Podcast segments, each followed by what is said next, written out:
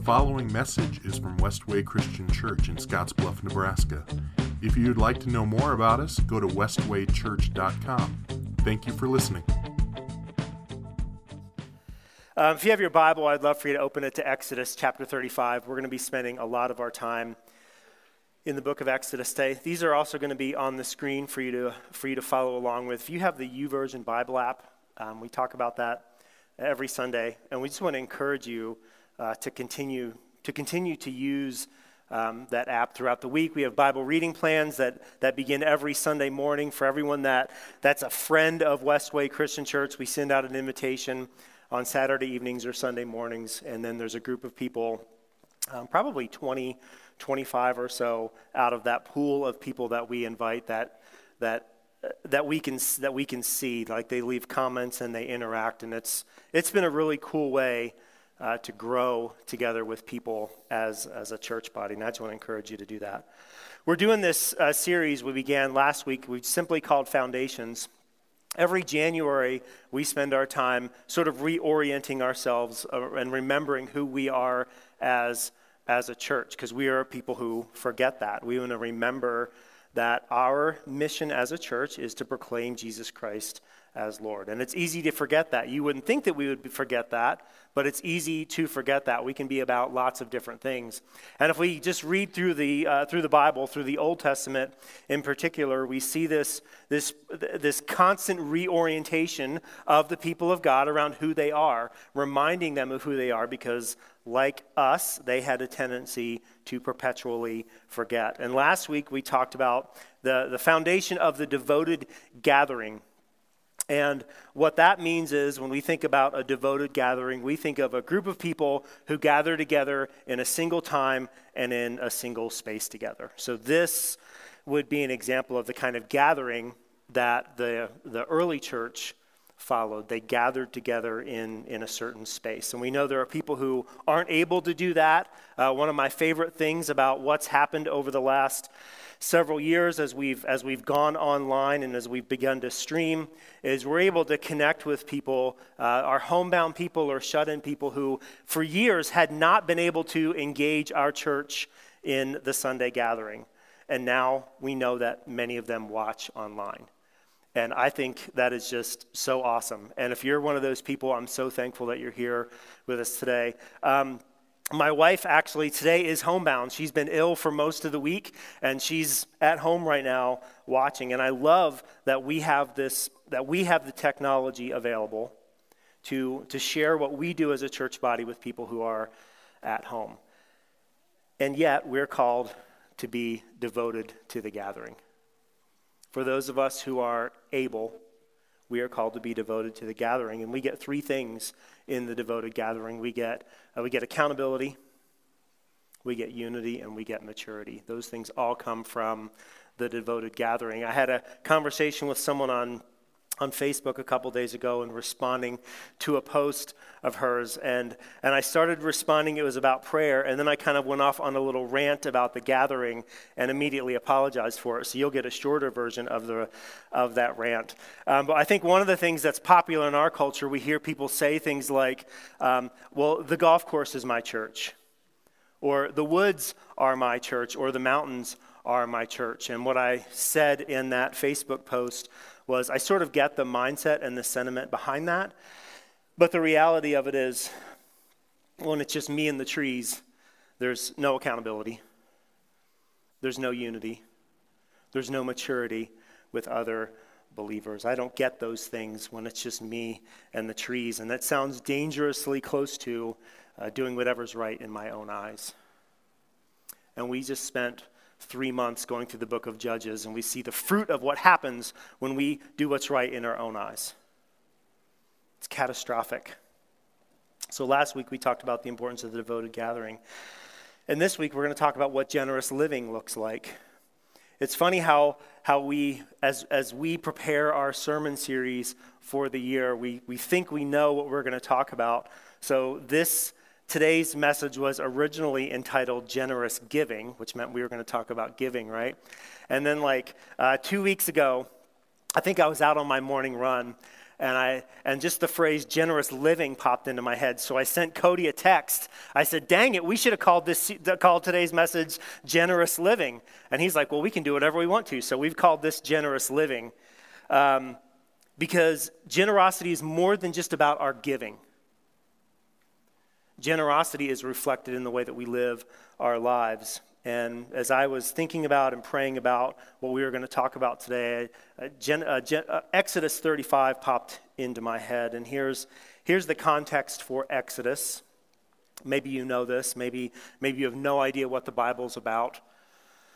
Well, in the book of Exodus, the people have been enslaved. We, we turn the page from Genesis to Exodus, we go 400 years in history, and we see that the, the people are enslaved in Egypt. And God calls them out. He sends Moses to call the people out of this slavery, and he, he fulfilling the promise that he had made to Abraham uh, centuries before that they were going to have their own land. And they're on their way to the promised land, and they receive the Ten Commandments. And then in Exodus uh, chapter 35, verses 1 through 20, we see this. And again, this will be on the screen. Then Moses called together the whole community of Israel and told them, These are the instructions the Lord has commanded you to follow. You have six days each week in your for your ordinary work, but the seventh day must be a Sabbath day of complete rest, a holy day dedicated to the Lord. Anyone who works on that day must be put to death. You must not even light a fire in any of your homes on the Sabbath. Aren't you glad we don't live then? Then Moses said to the whole community of Israel, This is what the Lord has commanded. Take a sacred offering for the Lord. Let those with generous hearts present the following gifts to the Lord gold, silver, and bronze, blue, purple, and scarlet thread, fine linen and goat hair for cloth, tanned ram skins and fine goatskin leather, acacia wood, olive oil for the lamps, spices for the anointing oil, and the fragrant incense onyx stones, and other gemstones to be set in the ephod and the priest's chest piece.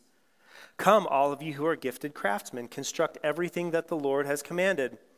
The tabernacle and its sacred tent, its coverings, clasps, frames, crossbars, posts, and bases, the ark and its carrying poles, the ark's cover, the place of atonement, the inner curtain to shield the ark, the table, its carrying poles, and all its utensils the bread of the presence, for light the lampstand, its accessories, the lamp cups, and the olive oil for lighting, the incense altar and its carrying poles, the anointing oil and fragrant incense, the curtain for the entrance to the ta- of the tabernacle, the altar of burnt offering, the bronze grating of the altar and its carrying poles and utensils, the wash basin with its stand, the curtains for the walls of the courtyard, the posts and their bases, the curtain for the entrance to the courtyard, the tent pegs of the tabernacle and courtyard and their ropes the beautifully stitched garments for the priest to wear while ministering in the holy place, the sacred garments for Aaron the priest, and the garments for his sons to wear as they minister as priests.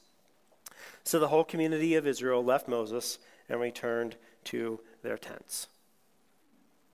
So I've broken this message down into, into three parts, and uh, this initial part of the text, we're just calling this the invitation. And here's what's going on God's people have been presented with an opportunity to live generously in response to God's delivering them from Egypt. God's people have been presented with an opportunity to live generously in response to God delivering them from Egypt. God took them out of Egypt. He saw them in their suffering. He knew his promise that he was going to make this people into a great nation in their own land and God delivered them from Egypt. And now the people have been given this tremendous opportunity to respond. Hey, we're going to build this tabernacle, and these are the things that we need. The response is to present what they have to build the tabernacle. As I read through these verses multiple times over the past few weeks, I just I, I, I, couldn't help just see the, the level of generosity that was being asked of the people. Take the sacred offering for the Lord. Let those with generous hearts present the following gifts to the Lord. And here's what that means it means the people had a choice. He didn't say let everyone, he said let those with generous hearts present the following gifts to the Lord. And I want you to notice that, that they had a choice. It wasn't just their wealth, it was the gift of their things. There's a difference between those two. They were asked to contribute their wealth, but they were also asked to contribute their things. And then Moses said this Come, all of you who are gifted craftsmen, construct everything that the Lord has commanded. Right, and then that's followed by all of the things. So here's this invitation. We're going to build this tabernacle. This, is, this has been laid out for us over the previous probably seven or eight chapters of the book of Exodus as to what the whole building is going to look like, what the tent's going to look like. And here's what we, in order to do this, Israel, we're going to ask you to contribute to that. Well, how did the people respond? That's, that's the next little section here, and that's, that's Exodus 35, verses 20, 21 to 29. All whose hearts were stirred and whose spirits were moved came and brought their sacred offerings to the Lord. They brought all the materials needed for the tabernacle, for the performance of its rituals, and for the sacred garments. Both men and women came, all whose hearts were willing. They brought to the Lord their offerings of gold, brooches, earrings, rings from their fingers, and necklaces.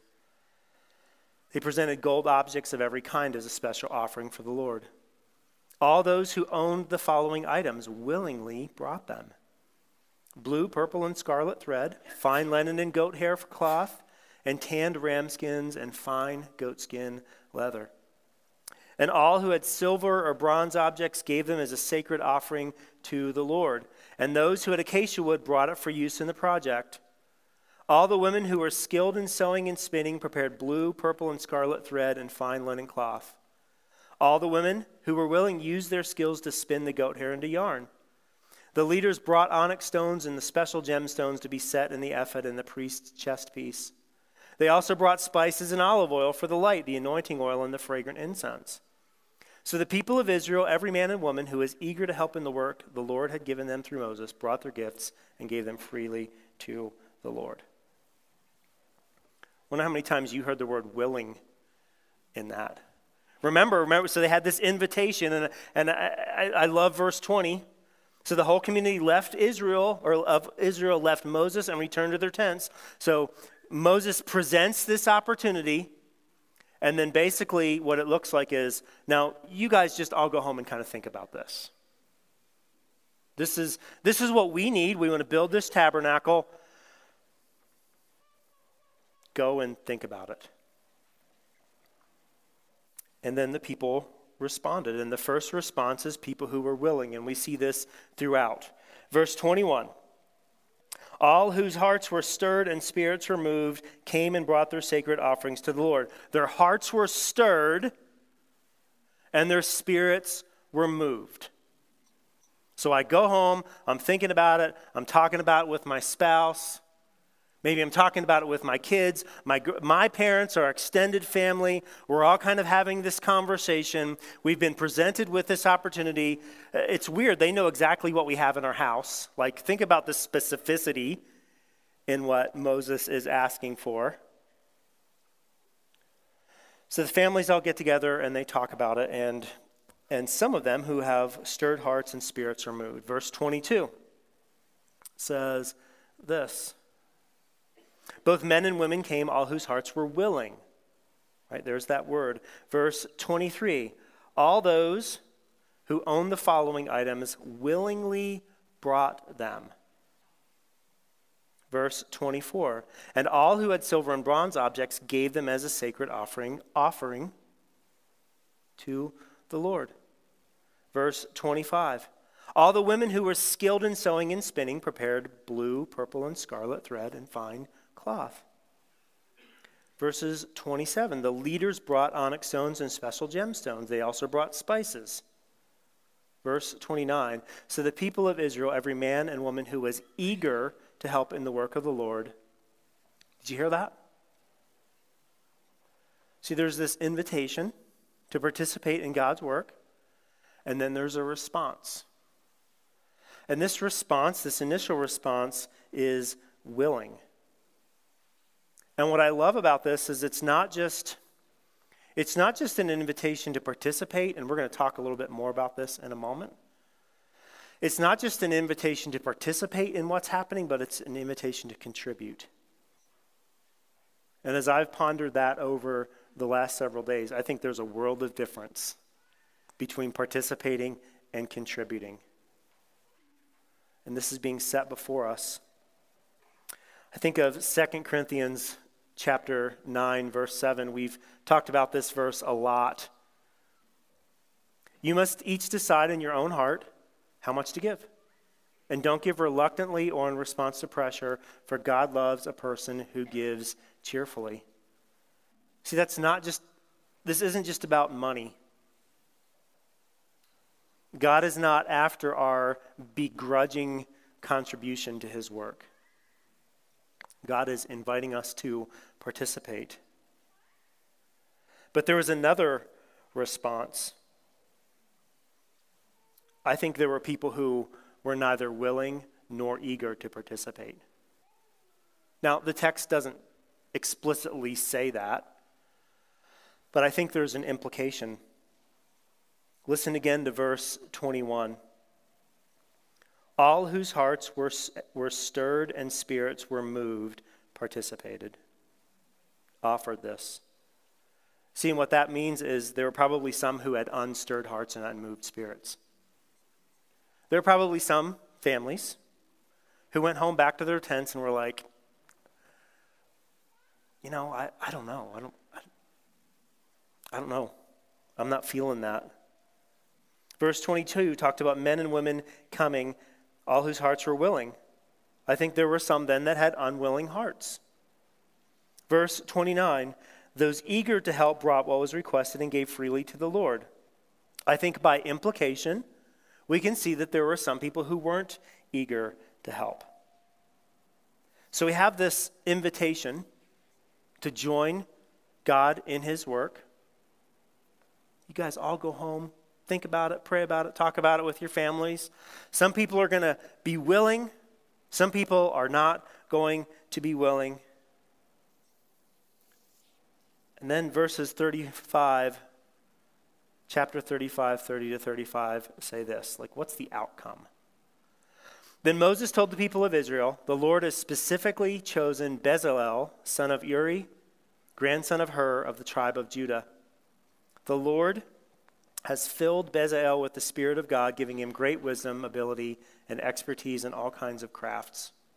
He's a master craftsman, expert in working with gold, silver, and bronze.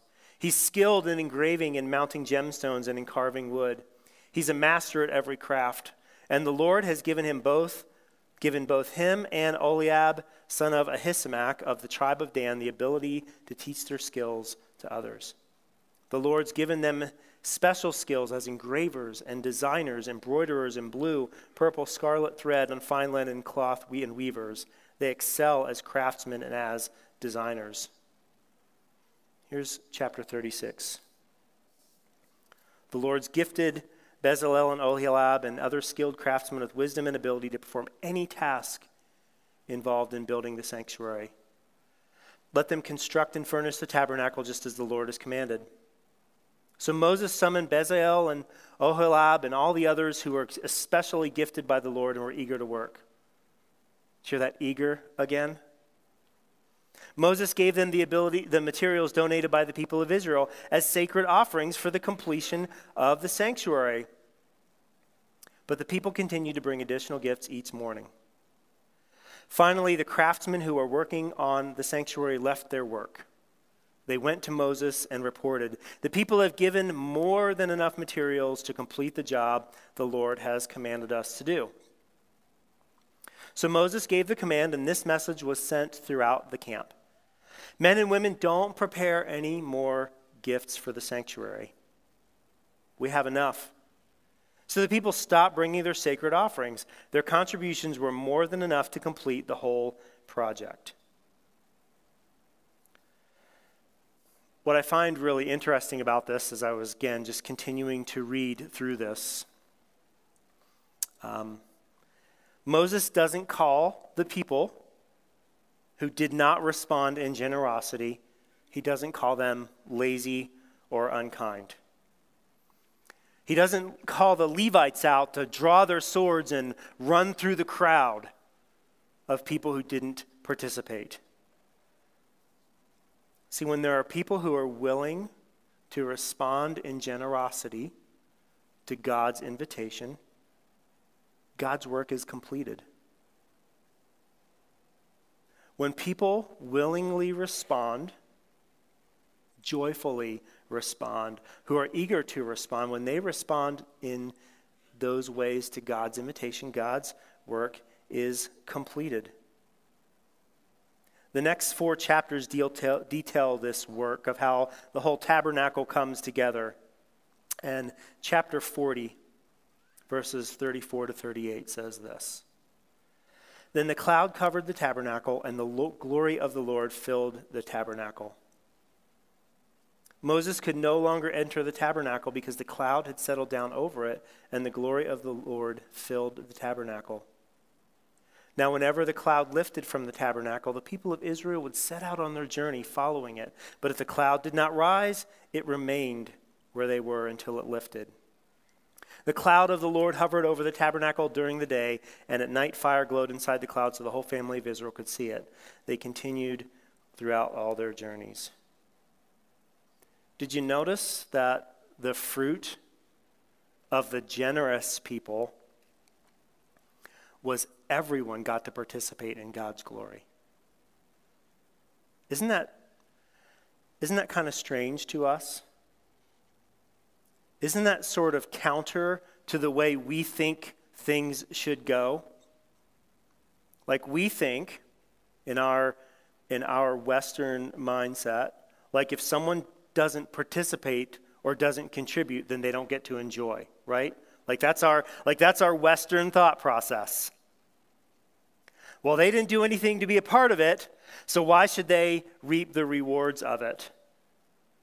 And I just have to just be in awe of the way God works. I have to be amazed at God's economy. I have to be amazed at who God is. See, theologians call this, call this common grace. And Jesus referred to it this way He gives his sunlight to both the evil and the good, and he sends rain on the just and the unjust. So let's think about that for a moment. Let's think about the, the people that live in our valley, the, especially the people who work in agriculture in our valley, who are farmers. Not all of them are Christians, and yet when it rains on the field of the Christian, it often, depending on where you are in relation to the monument, right, we all know that it often falls on the field of the non Christian, doesn't it? When the sun strikes the field of the believer, it also strikes the field of the unbeliever. That's called, that's called common grace. So these people, when they're gathered together and around the tabernacle and they're, they're participating and they're seeing what God is doing, they're participating in common grace. So, what does this mean for us? Like, are we all off the hook? Right? If, if God is going to demonstrate common grace to us anyway, why should I be generous? Am I the only one that thinks like that? Why should I serve? Why should I use my gifts, talents, and skills? Well, because common grace doesn't actually save anyone. Common grace doesn't save anyone, it only reveals the reality of God to everyone. So there are no excuses as to the reality of who God is. In Romans chapter 1, we're going to read Romans later this year. I'm excited for that. But Romans 1:20 says this, "For ever since the world was created, people have seen the earth and the sky. Through everything God made, they can clearly see his invisible qualities, his eternal power and divine nature, so they have no excuse for not knowing God. That's common grace. The example I use all the time we walk out here, and what do we do? We see the monument. Right? And our question that we eventually get to is, like, how'd that get there? The answer is God, and that's how he's revealing who he is. But that doesn't, that doesn't save us. What the monument ought to do, what the rain that falls on the just and the unjust ought to do is, is that, ought to, that ought to be an invitation for me to be curious about the reality of who God is. For me to ask and seek and knock. And each one of us are invited to respond to the goodness of God. And that, that's more than just accepting Jesus as our Lord. And I think that's something else that we as Christians can often get wrapped up in in the West. We think God is inviting me to be a part of something, so I'm going to accept him as my savior. I'm going to be baptized back there and then like I'm done responding. And that's not it's just not reality. See, we're given the opportunity to respond to God's grace all the time through our own generosity. And there are three ways, and we talk about this a lot here. First is the generosity of finances. Every single thing that we do here at Westway Christian Church requires the generosity of finances. From sending kids to camp, supporting our missionaries, to ensuring that the room temperature is at a reasonable temperature for everyone involved. Like, these things require our generosity of finances as a church. Did you hear all of the things that were listed in that text today that they needed to build the tabernacle? There are so many things that go into what we do as a church body. And they require finances, they require generosity. They also require the generosity of time. Every single thing that happens here at Westway requires the generosity of someone's time. Someone has to get our financial reports together and pay our bills, as a for instance.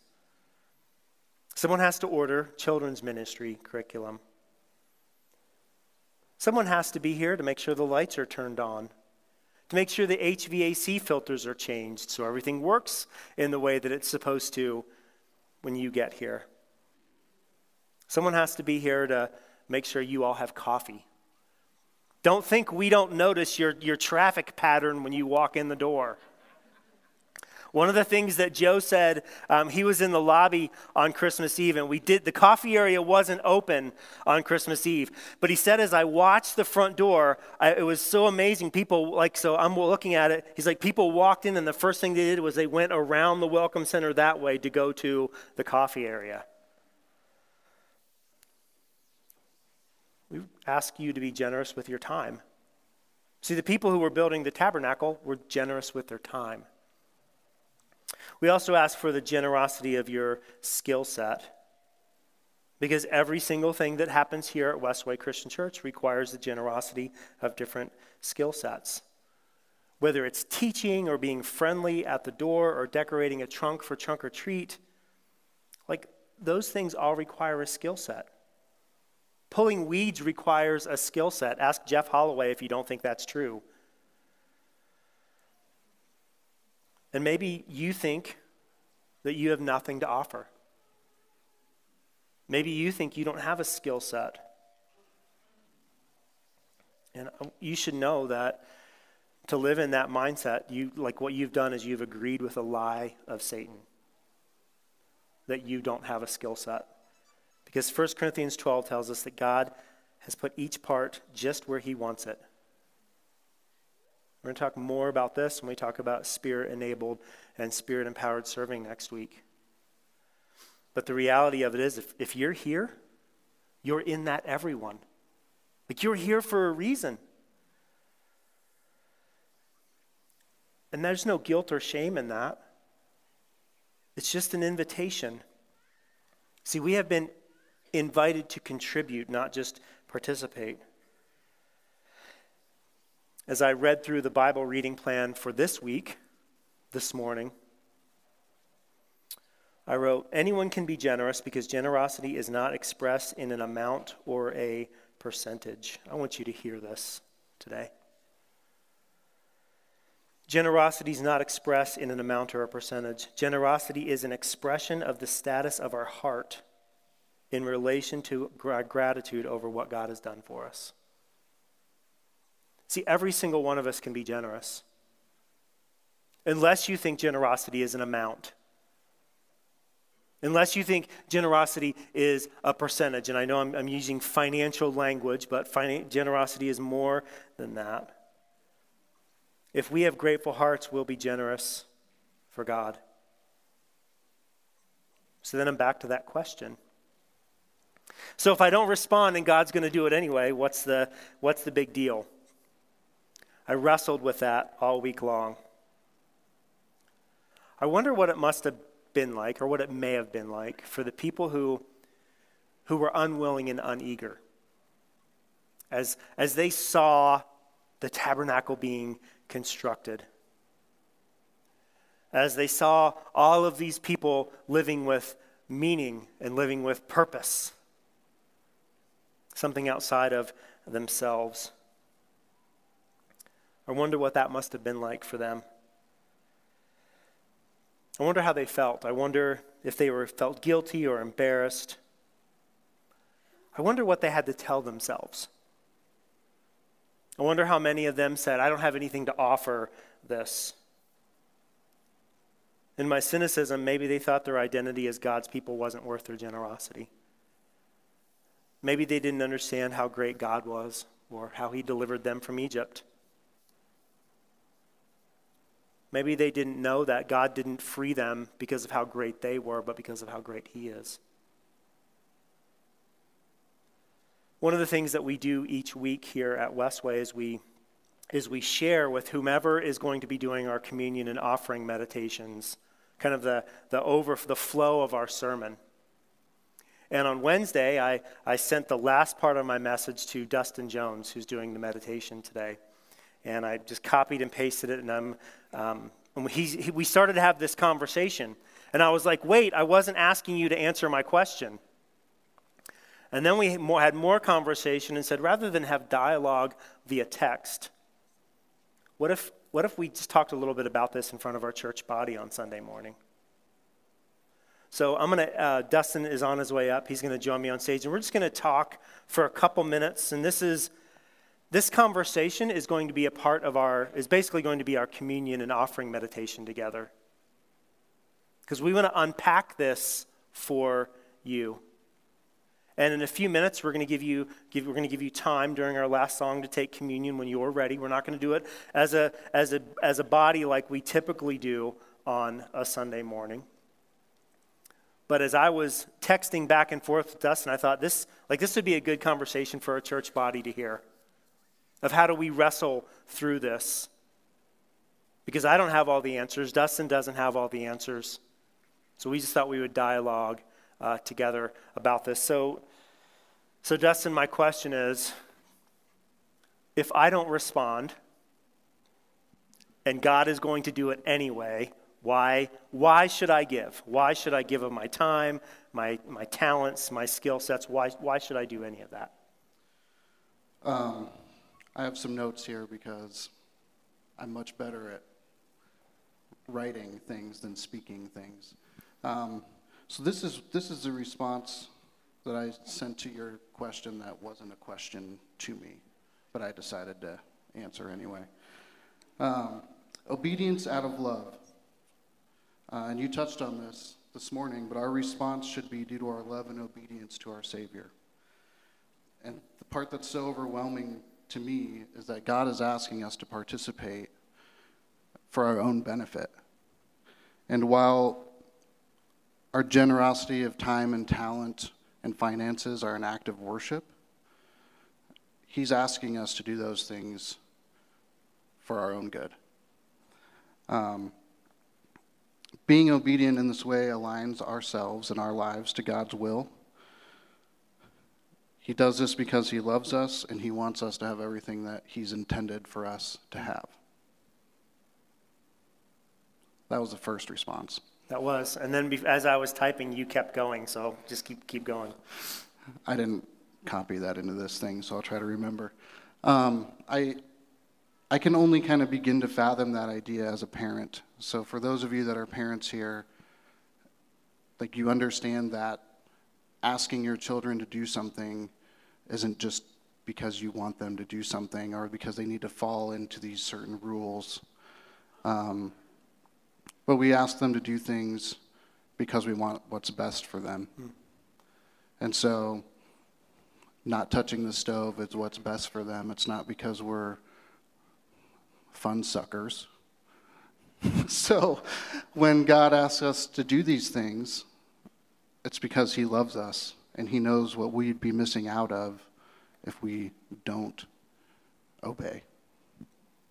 Yeah, I think what I like about that is we think we know what's best with our finances. We think we know what's best with our time.